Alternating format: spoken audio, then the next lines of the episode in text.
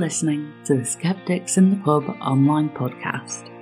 This unedited audio is taken from Who Really Runs the Internet by James Ball, first broadcast live on the 17th of September 2020. A video recording of this and many other talks hosted by Skeptics in the Pub online are still available on our YouTube channel. We hope you enjoy this podcast and thank you for your support. So, hi there. Um, this is the very unnerving experience for me of uh, talking to my computer, but uh, being told that this time actually someone really is listening. So, uh, fingers crossed that's true. Um, I kind of want to chat about sort of who really runs the internet because every single day we hear about Facebook, Apple, Amazon, and Google in some different combination, and usually being told that they are ruining the world in some way or making record profits or have record number of users. And of course, they are by market cap four of the five largest companies in the world, uh, largest listed companies in the world. Um, the missing one in the top five being Microsoft, who's hardly absent from technology. And so we talk about them sort of every day. We have these sort of debates. Should we split them up? Should we do all of this kind of stuff? But we never really seem to talk about, well, why are they so big? How did they get so big? And why does the internet keep creating these sort of very near monopolies, sort of all over the place? What is it about the internet that may, means that all of the companies got so big? You know, what is it that means it's so kind of winner take all and so driven on data? I kind of felt like while we were always looking at this stuff happening right up at the very top, the with the companies that we actually interact with, we never sort of looking at what it is about the underlying technology of the internet that is making these huge, huge winners, or what's making the sort of data economy work as it does.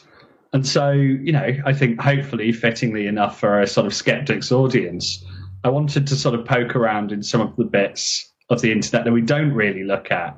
Um, you know, it's sort of the layers below it to try and sort of get that question of, well, why has it got like this? And why does no one really seem to have a grip on it? Why does, you know, is it just that lawmakers don't understand anything more complicated than a pocket calculator?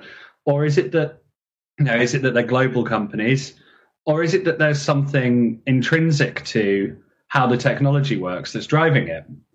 And so obviously did lots of this for the research for the book, but I largely sort of just decided to try and go and meet people who'd been involved at different stages of the internet's kind of evolution.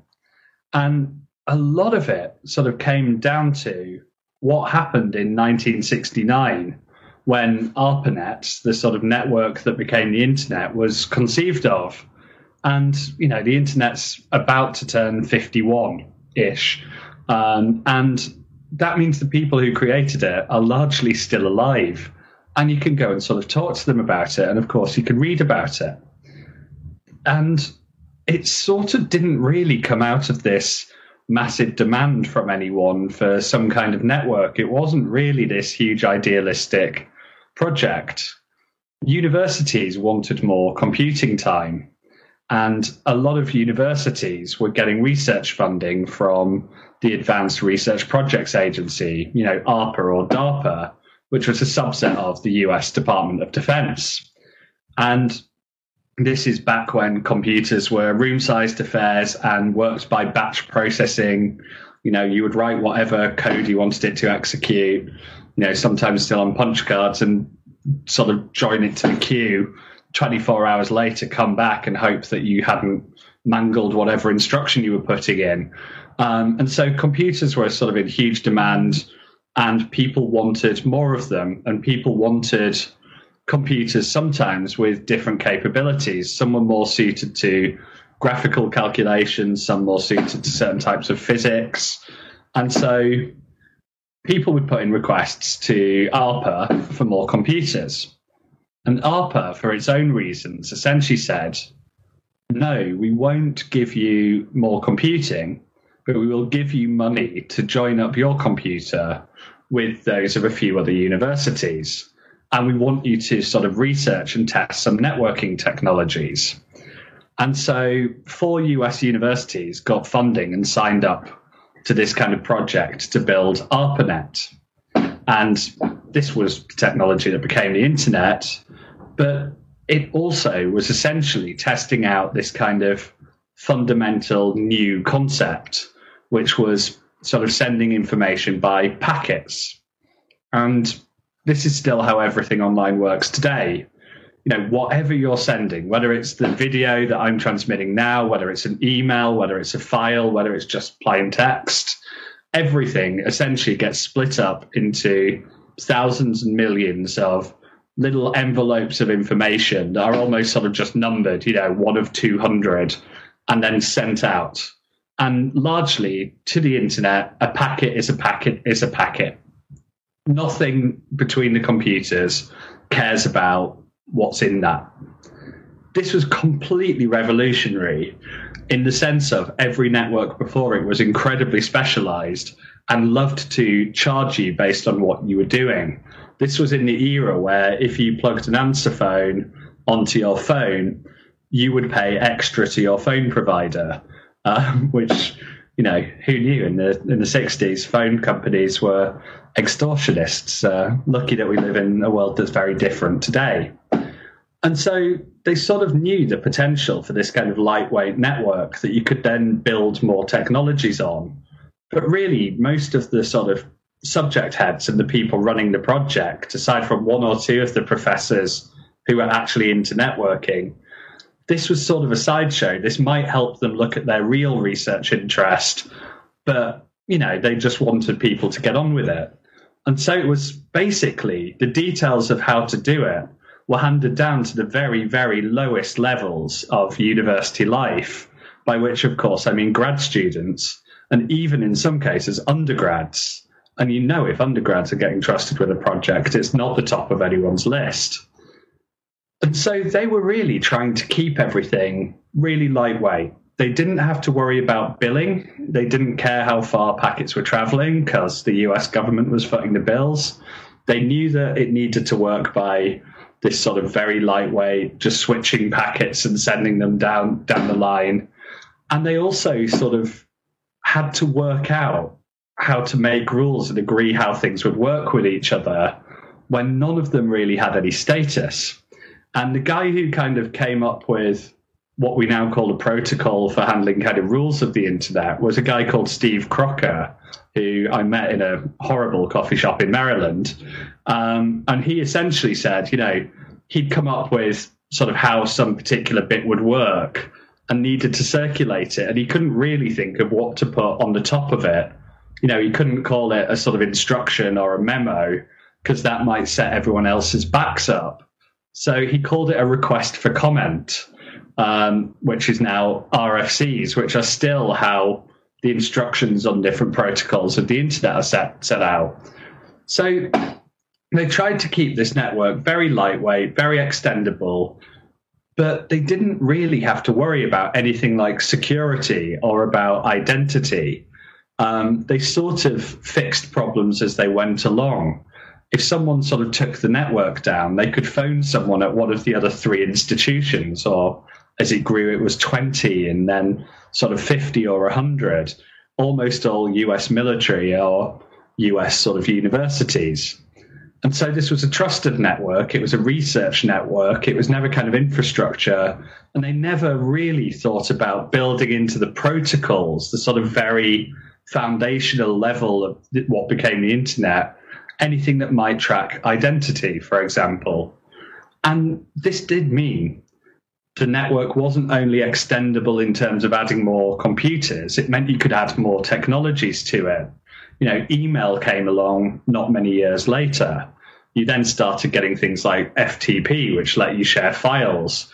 And of course, quite famously, the web came along when Tim Berners Lee kind of conceived it as a project in 1989. But these protocols were sort of built and extended as they went along. Um, the system for resolving IPs into internet addresses, you know, initially they kind of they ran out of their allocation of addresses. I think they'd only allowed for about 256 computers to be on the network at first. and realized they'd made a calamitous mistake and would have to redo the whole sort of IP address system of the internet. And so they made it so it would be able to have 4 billion IP addresses, you know, a laughably high number that they would never reach. Um, you know, and then of course, 20, 30, 40 years down the line, they realized they were very much going to reach it and had to redo IP then.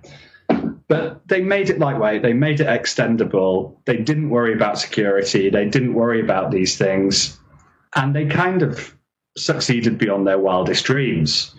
But very slowly and then very quickly, the internet, sort of 20 years after it was conceived, was still largely academic, still dominated by the US, and didn't really roll out into the commercial world until the 1990s. And so then, huge parts of what made the internet good and interesting started to plant the seeds for what went wrong a bit later. And sort of getting into why these things sort of became tricky. Oh, an interesting aside before I move on from this era was um, this sort of packet switching idea is part of where the old sort of slight urban myth about the internet once being intended to do the US's nuclear missile control came about. It's not entirely false. Um, if you want a second strike nuclear weapon capability, you want to be absolutely sure that you can send a message to your launch sites. Now, packet switching, which lets sort of data try and flow along multiple routes, is a much better option for that than traditional sort of comms lines would have been. But you don't really want to first test a networking technology on anything connected to, you know, missile heads. You know, I'm not an expert on defense matters, but that seems pretty wise. And so what they did was try and sort of find a low priority networking situation to sort of road test the technology a bit so then, if it worked, they could look at an implementation that they could use in much more secure military contexts. So it was related to experiments connected to the nuclear weapon system, but no one really quite intended to uh, hook up nukes to ARPANET, which uh, is probably the one sort of small blessing sort of from that particular Cold War era. So some of these protocols that sort of run the internet people knew weren't really fit for purpose years and years and years ago. And one of my kind of favorite examples for this is something called Border Gateway Protocol, which I'm probably going to mangle and try to do a simple explanation of. So, really sorry to anyone who specializes in this. But basically, it's sort of roughly like a, how transponders guide aeroplanes. It's the thing that kind of goes, hey, I've got a route that gets you nearer to where you want to go, travel via me. And it governs which physical cables data sort of flows down to get to its destination. And, you know, what routes at different times signal that they might be good. And there's the inevitable cat entrance. Sorry. So I don't think they need to see your butt, buddy. Thank you. So I'm sorry about that. Um, and so they knew the way that this data was sort of being traveled as far back as the 80s. They weren't very happy with it. And no one seems to be coming up with a good workable solution. So at a conference in the canteen, two engineers uh, essentially sketched a solution on the back of either two or three napkins. Uh, they can't quite agree how many, and no one thought to keep them for posterity. And they knew that this would not be a good long term solution but they thought it might be a good stopgap for a year or two. Um, and of course, sort of some 30 years down the line, BGP is still how we govern sort of sending traffic across the internet. Now, BGP is an interesting example of why we need to worry about these protocols and this kind of foundation layer below the sort of visible internet, because there's a very famous um, example of it going wrong uh, related to a Pakistani government order and YouTube. And this is quite an old one. This is from 2008. And it was when Pakistani authorities wanted to ban one specific anti Muslim video and sort of point people instead to a, a page from the internet service provider going, hey, you know, you're not meant to be trying to watch this stuff. And mistake one was that the ISP basically decided just to apply this to the entirety of YouTube. But they decided to implement the order using BGP. And they essentially signaled a false route. They meant to signal to everyone using their ISP hey, I've got a brilliant route to youtube.com It's here. And it was a fake route that instead took you to this page telling you off for viewing the video. The problem was they were in the kind of trusted core of BGP providers and sort of it promulgated out not just to their users, but to users across the internet. And as other ISPs started updating sort of where to go for YouTube, they started getting, I think, around uh, sort of about half to two thirds of the internet started thinking that this was the new brilliant route to YouTube. And so YouTube went down for sort of you know millions and millions and millions of internet users. And so it's quite subject to exploit. And there's only so much you can do to update the protocol because even if people agree it, this is on maybe about a billion devices around the world. And how do you update some of these devices, some of which are quite old, some of which are quite sort of, you know, hard to access, etc., and would keep interoperable? And so you're sort of stuck with trying to rebuild a spaceship when you're halfway through the cosmos. Other protocols get even sort of more complex sort of the, the system that decides which IP address joins up to which web address is the uh, is DNS, and this is run effectively or governed by a body called ICANN, the Internet Corporation for Assigned Names and Numbers. They're really good at making these really catchy, aren't they? And ICANN is sort of quite an interesting organization. Its heart is often sort of in the right place but it seems to manage to tick absolutely everyone off because they've got to decide things like who should own, who should be able to own a .dot .cat domain. So should I be able to own one because I've got this guy here and publicly shame him for uh, for sort of hijacking videos with a you know James RB cat, and I can't because the Catalan region, the Catalonian region of Spain has insisted that it's a geographic one and it's connected to that. More recently, uh, ICANN has had to decide who owns dot Amazon.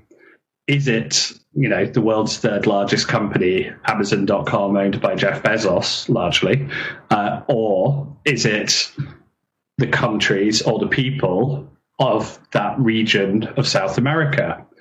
and they did a big expedited procedure to decide who should have control of that. And after seven years, um, managed to decide that it should be the US company. But DNS has security issues as well. Um, so some of them that they're trying to fix. DNS is a bit more centralized than BGP and so more capable of being fixed. But just last year in 2019, we found evidence of a huge and incredibly sophisticated Iranian sort of DNS attack that was managing to redirect traffic of key targets and exiles and campaigners and journalists around the world to go to send data via its servers and to capture login details and all sorts of other information. Um, and so these sort of protocols, these things that are just meant to be for most users invisible and technical and boring actually sort of not only govern how the internet sort of works in practice, but govern how vulnerable it is. And even as you know, there's wealth in the billions being made daily on the internet.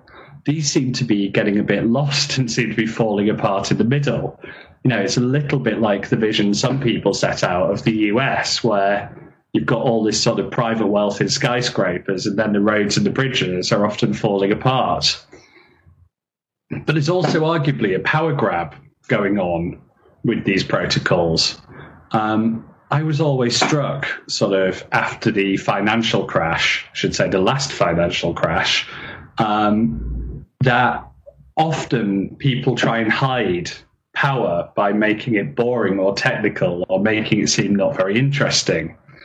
And so, you know, who knew what a collateralized debt obligation was until it was too late, or a synthetic CDS, or any of the rest of it? We were sort of told it was the technical machinery that helped generate wealth. You know, we're often told that these protocols are boring and they're ground out over time. And a lot of these are now being decided increasingly by intergovernmental bodies. They're being taken on more and more by the big corporations that do it. But these are the things that govern what we see on the internet and how it gets to us and what it's capable of building. And yes, a lot of the consequences at the moment are around security, but some of the decisions around these protocols have actually shaped the business model of the internet. And it's the business model of the internet that I think is even more interesting and significant in this particular moment than the stuff around, you know, the physical architecture of it. And one of the most sort of striking ones for me was when someone sort of pointed out that basically to do identity on the internet, it was really kludged on in the browser at quite a late stage, largely for e commerce and for logons. And it's nothing in the protocols of the internet govern remembering who a user is, or if they're logged in, or say their bank or their card details. And the solution we came up with was largely cookies. Um, a website could put a small text file or similar into your browser and it could look for it next time round.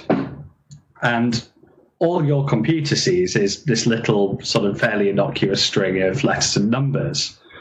But whichever website placed it can then cross reference that to however much data on you it wants to store and it thinks there's value to it to store.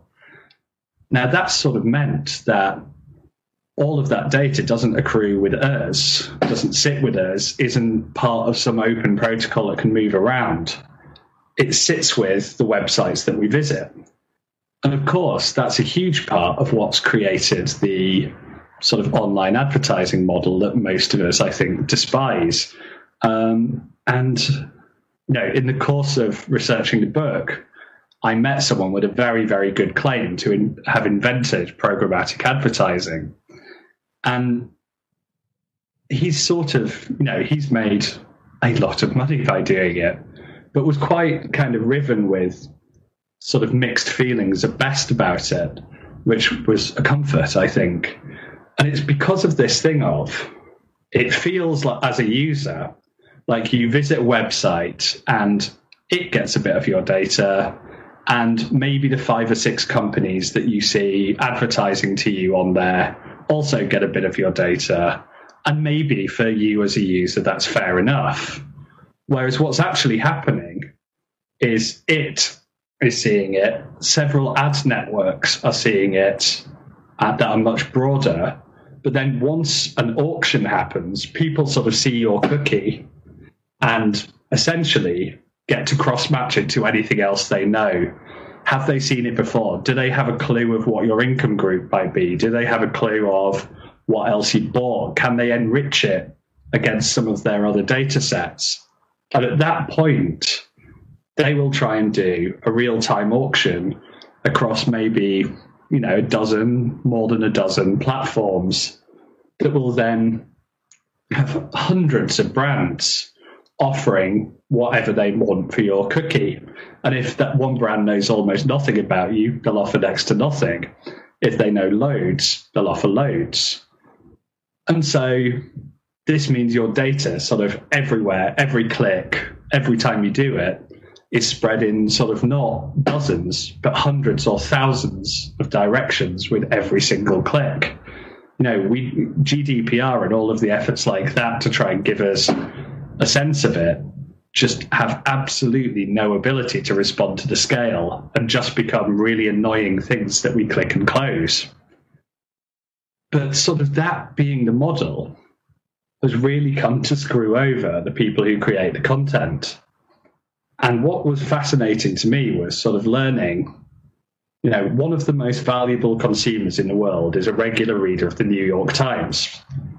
You know, it's just a good shorthand for someone who's got to be likely to be in a certain income group, be a certain type of consumer, be interested in a certain sort of lifestyle, and probably in business to have certain sort of power to buy.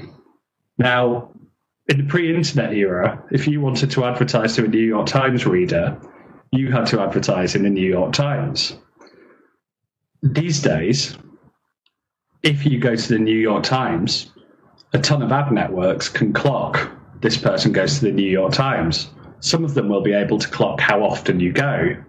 And then they can wait a little bit later until you go to, you know, some sort of, you know, 17catfails.com or 23 celebrities you didn't know were fat in real life or whatever your own type of guilt content is. And that site still knows you're a New York Times reader and can get two or three times the ad value for you that it can from anywhere else. And so somehow the internet has managed to convince people who make stuff to give away their sort of greatest value, their audiences, their brand sort of um, prestige, and spread it around the internet.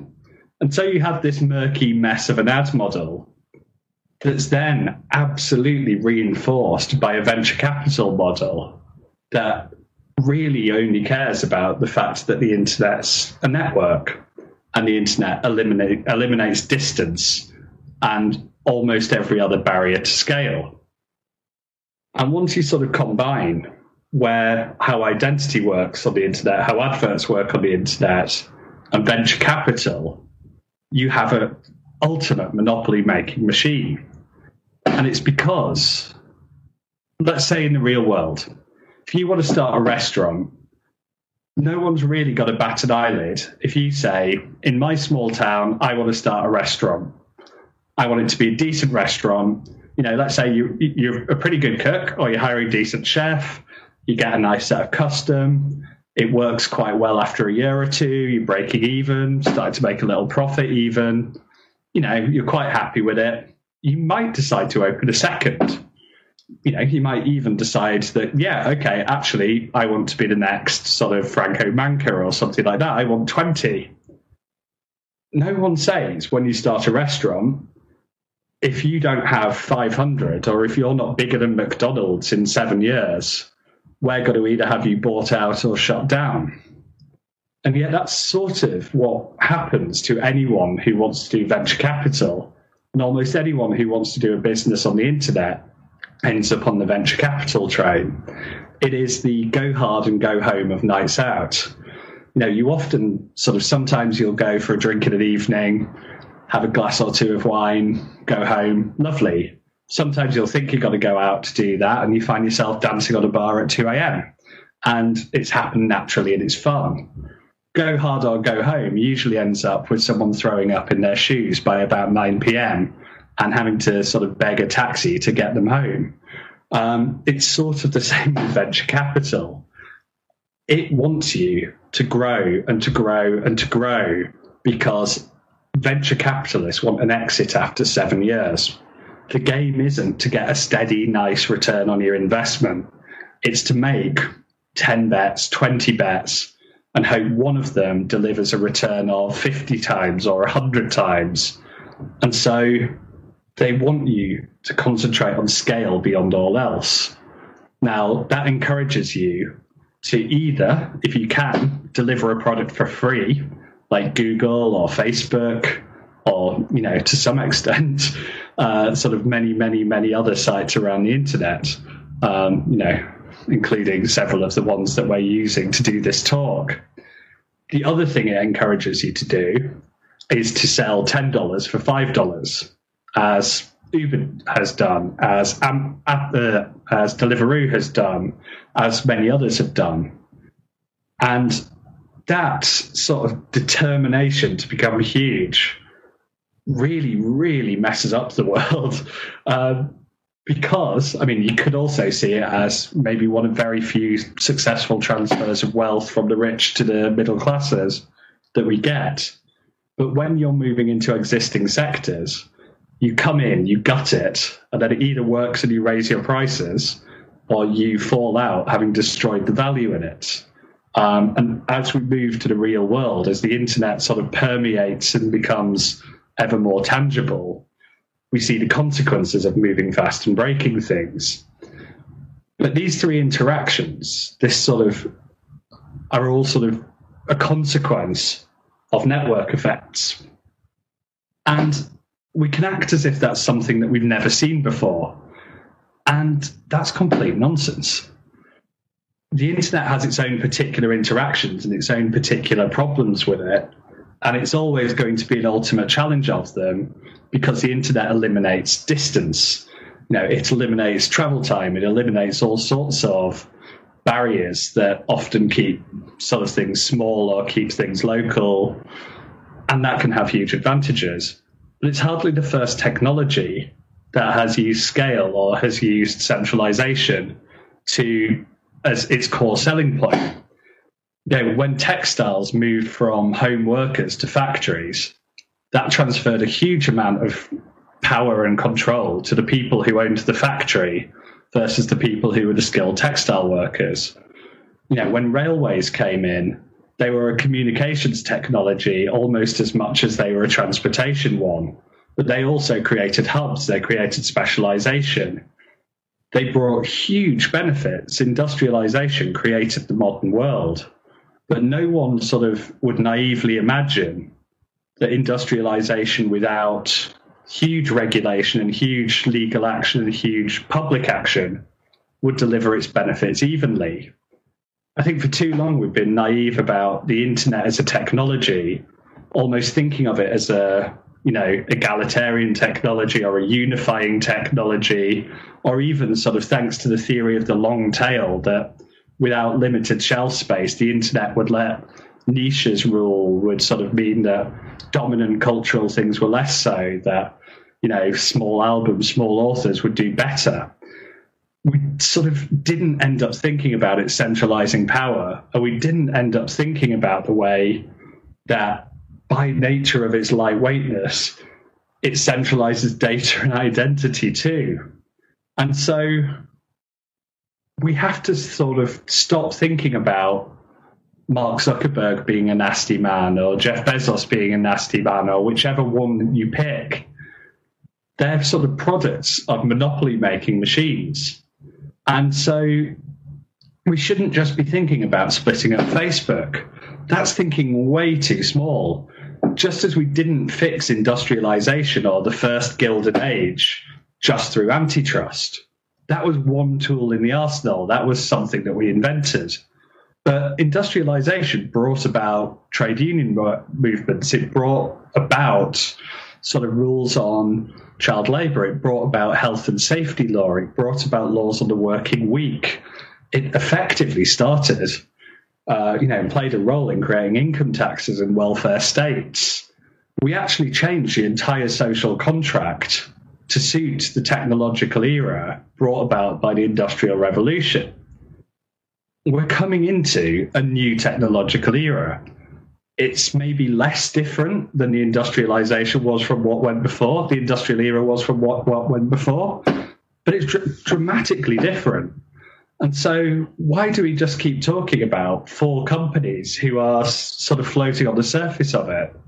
I would say we need a whole set of changes, not all of which we will know the shape of right now, but we will need to go through a whole social process for a whole new internet era just to sort of deal with the real world consequences. What we also have to do this time that we haven't really thought about is look at the actual mechanics of the internet, the logical infrastructure behind it, and look and think about these protocols. And one thing that I would really like us to think about as we do that and try and keep us interested in it is how do we do things like move identity or move our social graphs into protocols rather than leave them with the platforms. You know, protocols let us go where we want to go. They keep us connected. They let us move around. You know, they form the backbone and the architecture of the internet. Platforms force us to stay in one place and do whatever the person running that wants. And so we need to sort of look at how we run the internet and look at how we run the real world and make the sort of new technological era sort of one that actually delivers the benefits, not entirely evenly, that'll never happen, but more evenly than they do now. And I think that's really possible. And I think that's probably slightly shorter than I said I would talk, but I think that's a good place to wrap.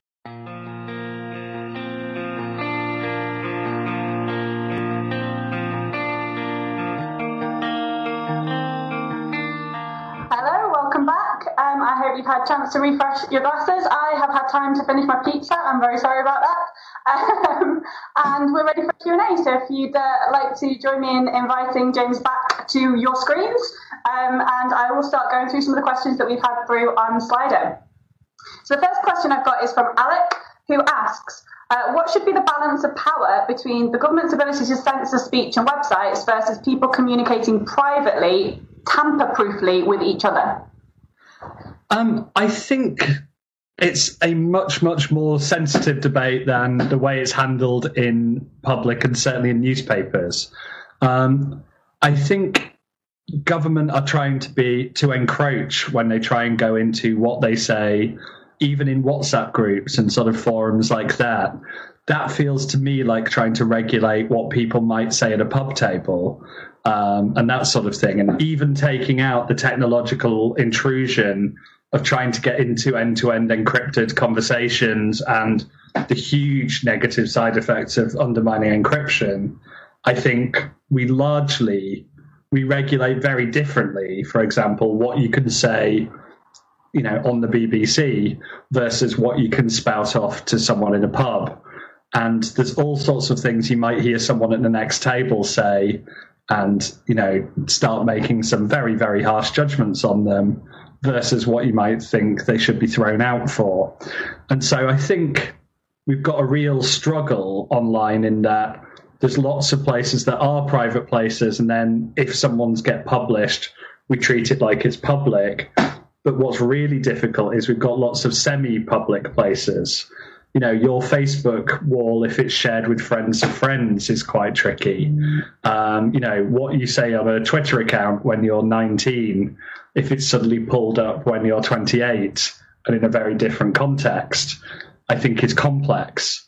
Um, I think we probably, I, I'm more relaxed with stricter rules on public sort of speech if they're set by government rather than by the social networks, because then the government has to make it obvious they're limiting what you say what I don't like at the moment is that the government will pressure networks to say, we don't want content that could do X, Y, or Z. And the networks are left to interpret that. And it lets the government sort of quietly knock it. So I think, firstly, gives them plausible deniability. Yeah, essentially, we end up with a soft encroachment of government onto private speech. Um, so I think for very, very public, obvious online publishing, you know, we can set rules, as the German government did fairly effectively with making its rules on Holocaust denial stricter. You know, that I think works as it should.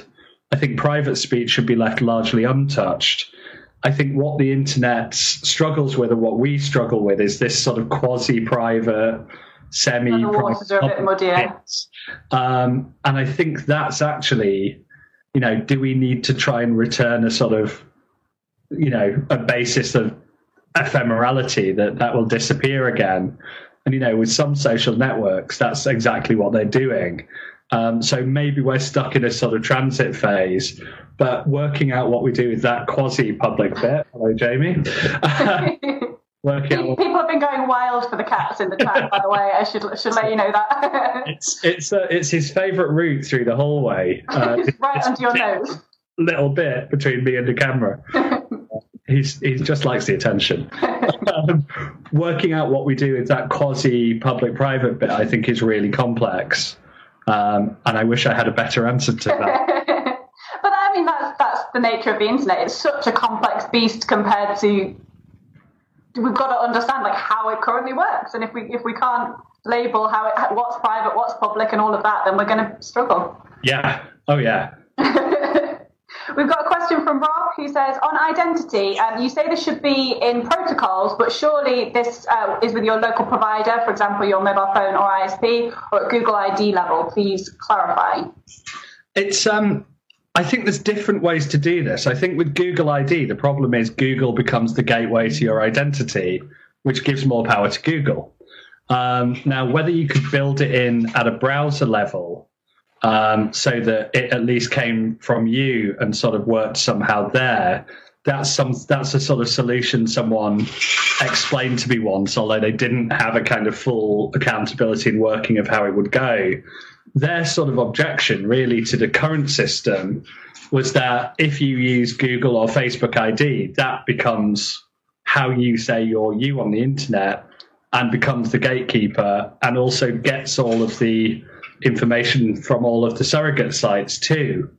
Um, you know, including control of your payment information, which then makes things sort of simpler for that site and sites in its network. So it sort of helps, you know, create that kind of monopoly. And so what they were, you know, the solution that they were looking for was something distributed in ID. Could you have a, a protocol layer that actually handles that. You know, in the same way that we can handle sort of all sorts of other sort of exchanges, etc. You know, that we handle DNS, that we handle this kind of stuff. Is there a way to put identity in that way? I have no idea. Um, you know that. But the other sort of fix that someone said was is if there was a way to build it in at least at browser level and pull it back somewhat from the sort of tech companies, except of course they make a lot of the browsers. So it's an intrinsic fix. But things like Google ID was actually what the people who proposed this to me were trying to move away from. I should say this was actually pitched to me separately by two different VCs who were kind of going, well, I invest in companies that do, that do the current thing, but I think it's unhealthy for the internet. That's interesting, yeah. Um, so, but question from Skeptical Gumby who says, uh, What are your views on things like ad blockers and cookie auto delete add ons, help or a hindrance for internet business?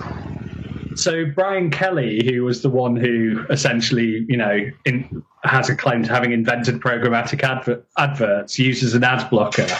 Uh, I work in the media industry and I use an ad blocker. um, it's a good sign of how bad the problem is um, it does deny revenue to the sort of content creating companies that need it. Although you're starting to see sort of selective ad blockers more and more frequently that will allow through low sort of pressure, low invasion adverts and bar the kind of dodgier ones. Hopefully, they'll serve as a pressure for actual underlying change on the mechanics to get an ad economy that is reasonable. You know, I think we've con- we've tolerated adverts next to content since forever. Um, you know, we don't. We might go and make a cup of tea during a TV ad break, but we don't regard it as a unfair trade off. And we pay, you know, we pay towards our TV, um, so we can get to a point where there's a reasonable compromise I the think internet allows it to be so invasive and right in your face. That's sort of our way of going, hang on, you know, too far, guys. Like, if I load a web page and about 10% of the bandwidth is going to the content, which I, you know, incidentally is now the only amount of screen that's left to it, I'm going to push back and force you to be less crappy. Yeah. Um, we've, we've got a selection of cookie questions, so I'm gonna I'm gonna jump to the next one. Um, Ed Edmondson asked, uh, "Do you think the EU cookie law has been a good thing overall?" I do not. Uh, I think many people. I think it's something like one or two percent of users who ever do anything other than click allow all. Yeah, um, I click allow all every time, um, and then use a cookie deleter and an ad blocker. Yeah. Um, it has made browsing the internet more miserable, and it really the EU fundamentally misunderstood how it all works online and what compliance would look like. I think it was a really good yeah, example of well it's just got more annoying. terribly thought through law. Um, so no, I've, I, I really can't think of an upside to it. Can you see a way they could have implemented implemented it better? Not particularly, but that's probably because I don't know enough about how to implement it. Um, and it's a lot easier to sort of sit at the side and go afterwards. Yeah, I wouldn't have done that. Um, Especially when you've experienced those pop-ups so constantly. but um, but I think I think essentially it was what I do think they did, and I thought this with foresight, not just with hindsight, was they were looking at the little bobbing bit of ice above the water and thinking that that was the problem. Uh, and of course, as ever, it's the bit below. Yeah. Um, so we've got another question on, on cookies. Um, Dave asked, should there be more regulation around cookie acceptance and making it easier to decline cookies? So I guess this is kind of trying to fix the issue now we've highlighted it. Yeah, I mean, I don't know if you can just fix it with consumer choice. I think the fatigue of just having to click and go through options for every site. You know, again, is it something that could be built into browsers? Is it something that you could set on normal expectations? But I think most of the engineering and most of the processing and most of the data analysis happens on the company side. And so I really think it's probably more about wider fixes to GDPR Mm. that limit how much manipulation and analysis can be done of cookies rather than throwing it all on us to decide which of the 76 cookies per website we authorize and why. I guess it's an interesting thing about the internet that we all use it, and yet to use it and to make decisions about things like do you click accept for cookies, you have to have some level of literacy in it that most people, a lot of average day to day people, just don't have. I mean, I, I, I think to really understand cookies, you would need a level considerably above what I understand on it. Yeah. And I've covered it for 10 years, at least one book on it. You can't give people the choice to make a decision on that. think I know enough to go around and browse. Browse. I don't know, you know, I might be unusually stupid and other people feel like with it.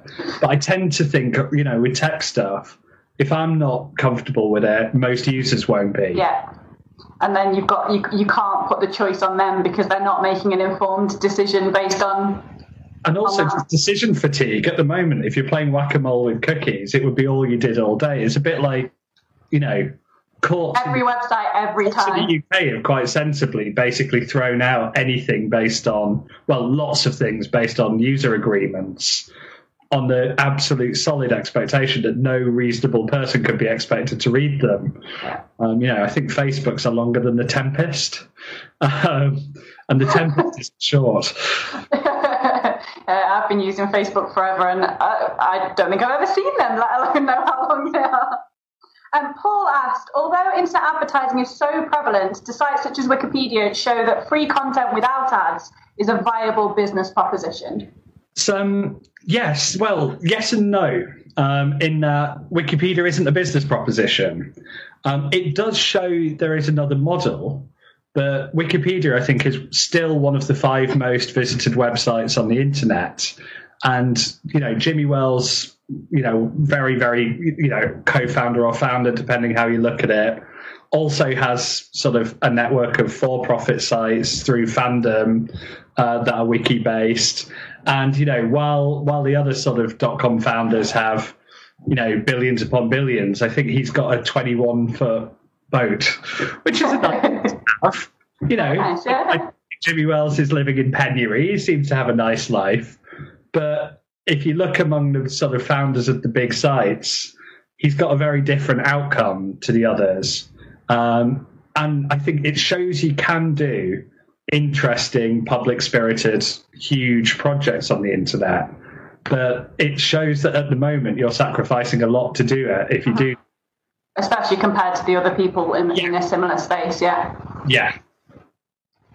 We've got a question here. I've just decided to reload the Slido app, so um, had a moment's delay. Um, from Igor, who asked, What do you think about the Chinese model of regulating the internet? Do you think other authoritarian governments are able to recreate it somewhere else? So- Igor, I know, is, is one of our attendees to our Zoom pub, and he's, he's based in Russia, so that, some additional context to that question. So I think, God, I could I could do another half hour on this one. Um, I think it's absolutely fascinating in a bunch of ways. China has done with technology what other governments have tried to do much less effectively with law. Like with what they've restricted in terms of how sites can operate and what they must do. And then with the great firewall, you know, the sort of DPI inspection and the level of technological insight they have into messaging in their space, they do have a very distinctly Chinese internet that's only very loosely connected to the global network. Now, to other extents, you can see that other countries have tried to replicate that. Um, Iran doesn't have many cable routes into or out of the country and essentially has worked to build a national intranet more or less as a backup so that it could essentially shut off the pipes to the global internet but not have all of its key institutions suddenly unnetworked, as happened when Egypt tried to switch off the internet and realized it was screwing it. Everything uses the internet. a kind of national internet backbone. This is sort of what worries a lot of people. You know, it's sometimes called the balkanization of the internet or the fragmentation of it. And we could end up with sets of regional or national networks that don't really speak to each other that would lose a huge amount of the upside and the potential of the internet, but it would let national governments have a lot more control over it. So trust him to be a tart during my really serious. um, but um, but you know there, there would be a huge loss of way this time. Yeah, likes doing this. He'll be a parrot for a while now. but you know, this sort of fragmentation is is technologically possible, is politically possible, but would come at a significant cost. What's been really striking to me is the US's sort of aggression in almost forcing the acceleration of that, given the massive economic and soft power advantage and intelligence dominance it gets from the global internet. Um, it's absolute self defeating insanity for them to be like doing anything to threaten it. And so, of course, they are. and so I think it's very possible for other countries to follow the Chinese model. I just hope they don't. Because we lose so much. Um, Chris N asked, What is your cat's name and can we see her or him? definitely can see one of them because he uh, he does like doing that. It's it's, it's very handsome boy. yeah, but he's very aware of it. Uh, he's Jamie, and he's got a twin sister, Cersei, who is out of shot about six feet that way. and just just to assure everyone, they have been spayed. we have had a lot of cat questions, so it's good that we get that out of the way now while the cat's sat on your shoulder. and we've got a question from Marina who asked, uh, "How do we make the internet more democratic?" Um, I mean, I think Tim Berners Lee's come up with sort of, and the people around his sort of consortium and the web we want are coming up with quite interesting proposals on that. I think what I would like to see is more work going on on making the protocols of the internet work for the 21st century, but work for people. I think a lot of what's going on at the moment is intergovernmental stitch ups or sort of corporate stitch ups. Um, you know, you see some countries really like to suggest, you know, why don't we give the UN an oversight role over the internet? And, you know, the UN was born in an era of great powers diplomacy, and it would hand a small handful of countries a veto power over fixing any of it. I think trying to give ways for sort of normal people to be involved in some of those processes but also to try and find ways to let people who aren't super tech savvy involve themselves in those processes. I think when you can get them down to what are the trade offs and what are the choices, you know, people can be sophisticated and people can be deliberative on it. And so, what I don't want is only for the people who understand the technical details to mandate. I think they should frame the debate. I don't want people demanding the impossible. you know, it's not, you know, if you know technical stuff, stay in the corner and stay in your lane. Absolutely not. But I do think now it's this critical part of our lives. Yeah. We have to not sort of just make it, you know, and, and uh, dominated by the elite of people who understand this stuff.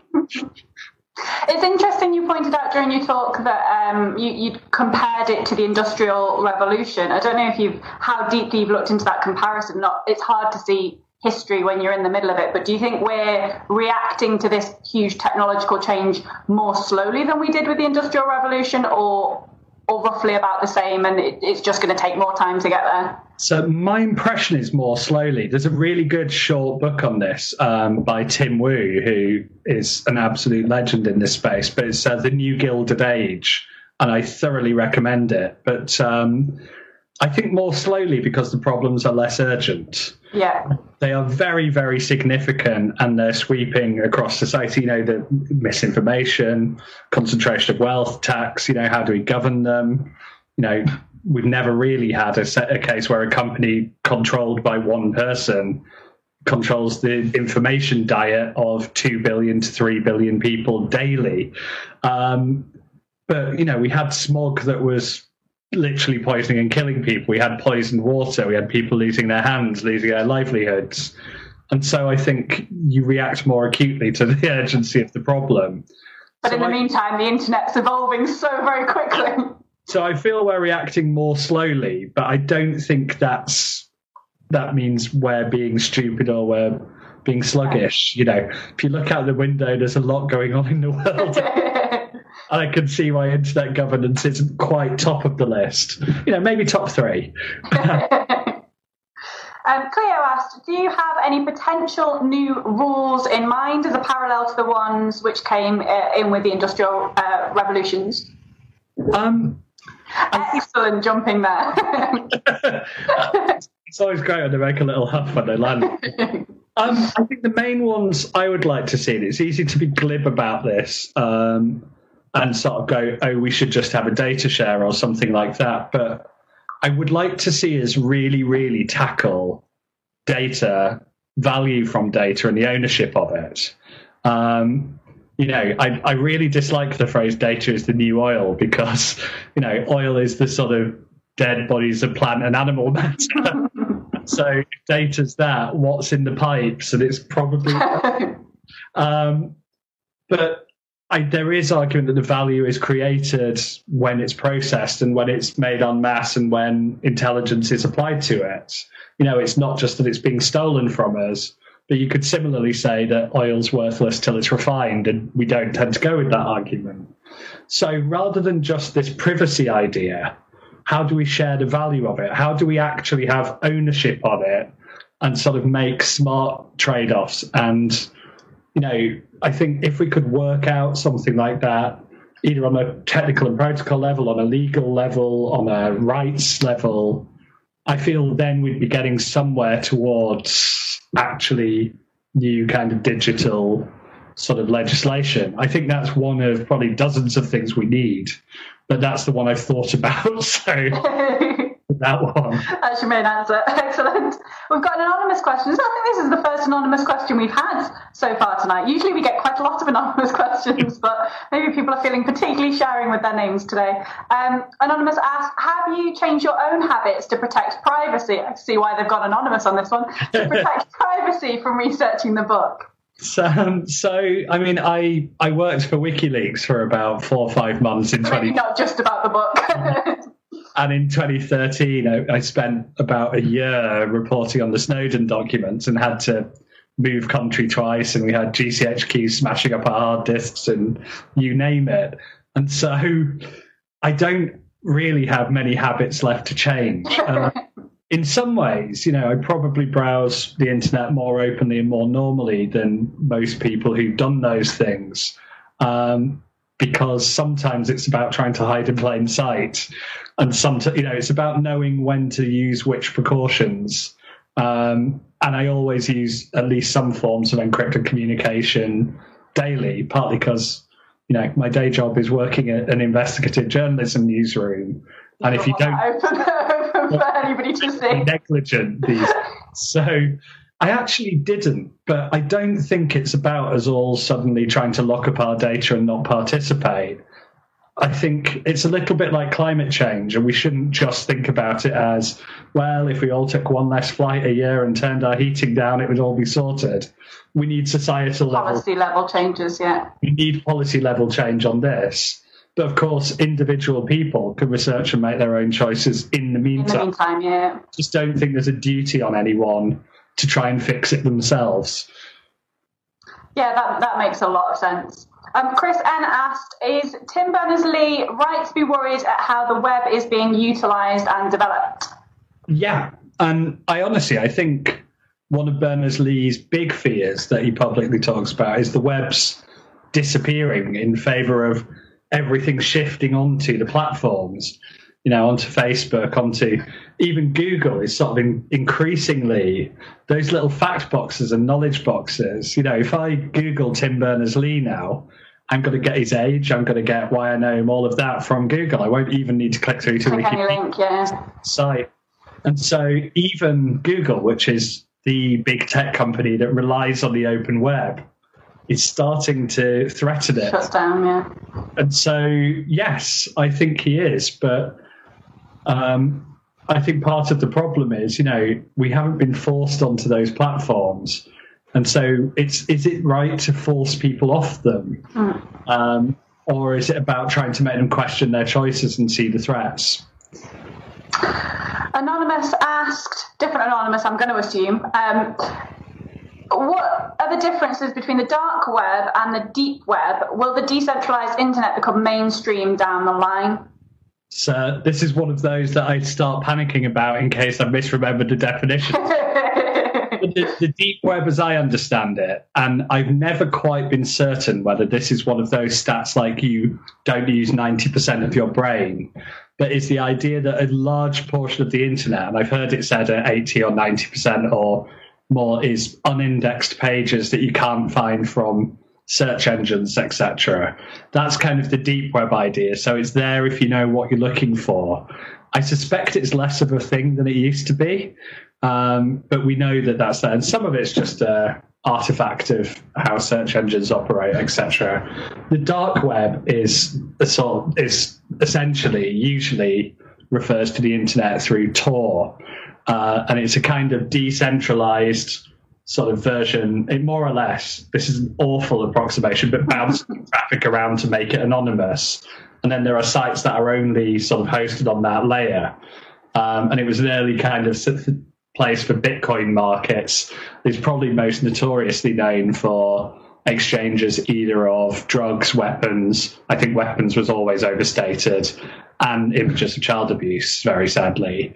Um, unfortunately, it's also a fantastic tool for activists and for people in countries with internet censorship, with people, you know, I, I think it's sad that because it's slow, because it's difficult, because of its rep, it's struggling to pick up for the more for the legitimate uses and for the you know interesting uses it could have. Um, you know, I know for journalism and for whistleblowing, you know, the the dark web, which possibly needs a rebrand, is an immensely useful tool. It's also slightly ironically was funded by the U.S. Navy for a lot of its development, uh, which makes some people very suspicious of it. But um, actually, a lot of internet secrecy stuff has been indirectly funded by the U.S. government uh, even as they condemn it. but um, I don't think it will catch on vastly in the short run because I think if the web itself is in trouble, the sort of spin offs of it that are more privacy preserving but much less convenient will struggle even more. Um, but I think it offers interesting technology and interesting possibilities, and especially if it got easier to use and some more mainstream applications jumped up. I think it's worth watching. Very interesting. Um, get the dark and deep the wrong way around there. calling me an absolute idiot, undeservedly. Just, just make sure, watchers, make sure you just Google it just to be sure that James has got those the right way around. Um, I think you probably have. Um, I think uh, so. We, I have somebody who's highlighting the questions, so I ask them in the right order, and they've now highlighted a question that I think tells me the answer to that question was a little bit dark, um, because the question they've highlighted is, "Where did you get your round the twist T-shirt?" I, I find it on the internet. I'm trying to remember where I got this one. I think we've had we've had so many questions in chat, interactions in the chat asking about your T-shirt and your cap. Like it's um, you're bringing it's, to the evening. Firebox or I want one of those.com. But I suppose I should show off. It does do. It does do that. Um, you are now responsible for the earworm that will be in everybody's head for the rest of the week. so, uh, so yeah, it, it, it, will be in my head too if that helps. I like that it encourages you to do a little twist when you see your friends, you know. it's brilliant. It is a great t-shirt. Um, we've got an anonymous question who asked I've heard it said that using an ad blocker has become an essential part of keeping you safe from scams in addition to their adi- original purpose. Do you agree? Um, yes, I do actually. And it's largely because it's by their original purpose they do it. And it's because far too many mainstream sites allow their ad networks to show you cryptocurrency scams or insurance scams or all sorts of other like weird sort of get rich quick scams, binary options, uh, all of this kind of stuff.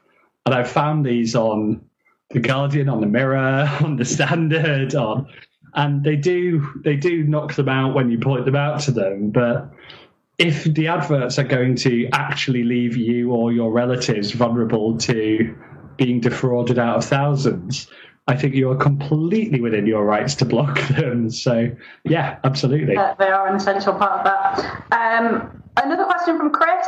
I think this is going to be our last question, possibly. I'm just checking. No, I've got a different question for you.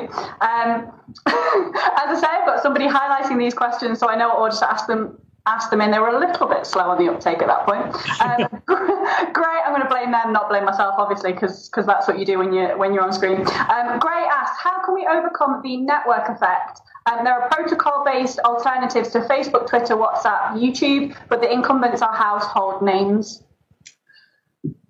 I mean, this is the several billion dollar question, and so I wish I had a good answer to it.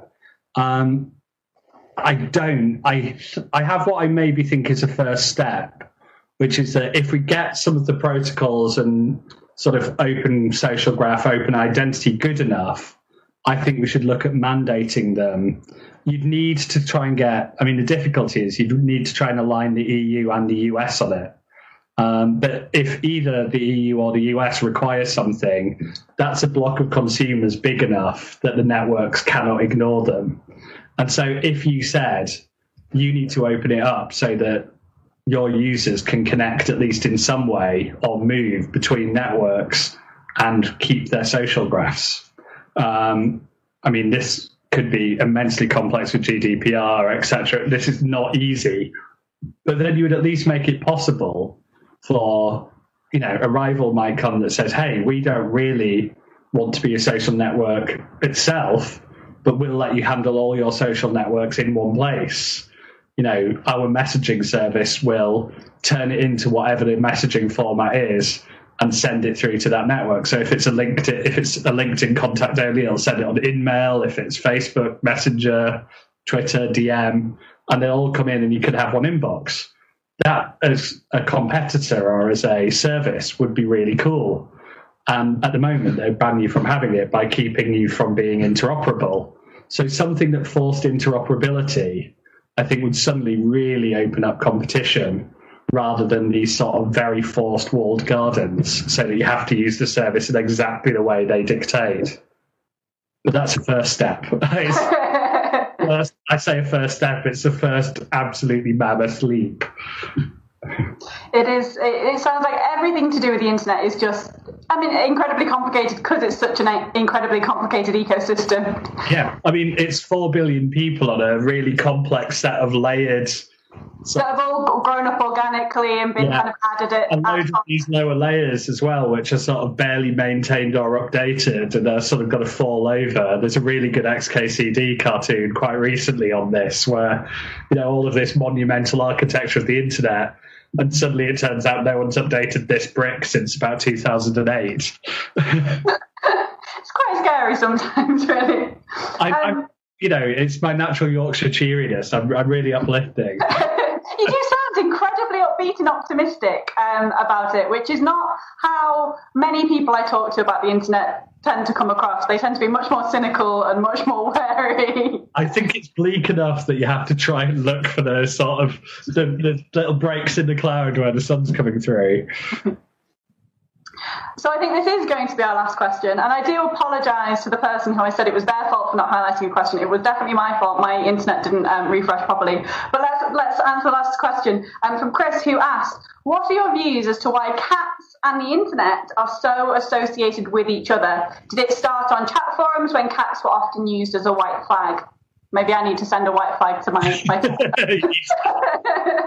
oh, um, I think actually people sent them because that was the thing. I think cats were a good early common bit of ground. I think largely, and it said as as a self-identified nerd, nerds like cats generally. Nerd, nerds ID more with cats are more likely to own cats, like them, find them funny, and so they became a very early language of the internet and a nice, easy sort of shared joke, tension breaker, as was said by Chris, or a sort of moment. I think there was a really interesting turning point on the internet, um, which actually only happened, I think, about 2013, 2014 or so. And dogs overtook cats as the most popular animal on the internet. this sort of, I used to work at BuzzFeed and we discussed it like at far too great length. But we thought That's that was all great nerds would, yeah. having definitely gone mainstream because you know dogs are generally the most popular pet and the most popular animal. And so it was a sign that now it wasn't, you know, the, the nerds had there lost. Were more, there were more, more normal, normal yeah, people on the internet. Speak had overtaken. And so cats have more hinterland. Cats are more baked into the deep internet, into the deep memes. I, I make a terrible anthropologist. I think they're sort of they've been there longer. They're still baked in. They're still huge. But dogs dogs now are number one. Uh, and thankfully, both cats are asleep, so they don't. they can't hear you say that. okay, well, I think that's a great point for us to end on that. I'm hoping that you've all seen the doggy pop up that um, I'm sure one of the techs have put up when we were talking about dogs there. Um, thank you very much for such a great talk um, and for sharing your cats with us. But until um, next time, uh, we'll say bye for now. Thank you very much.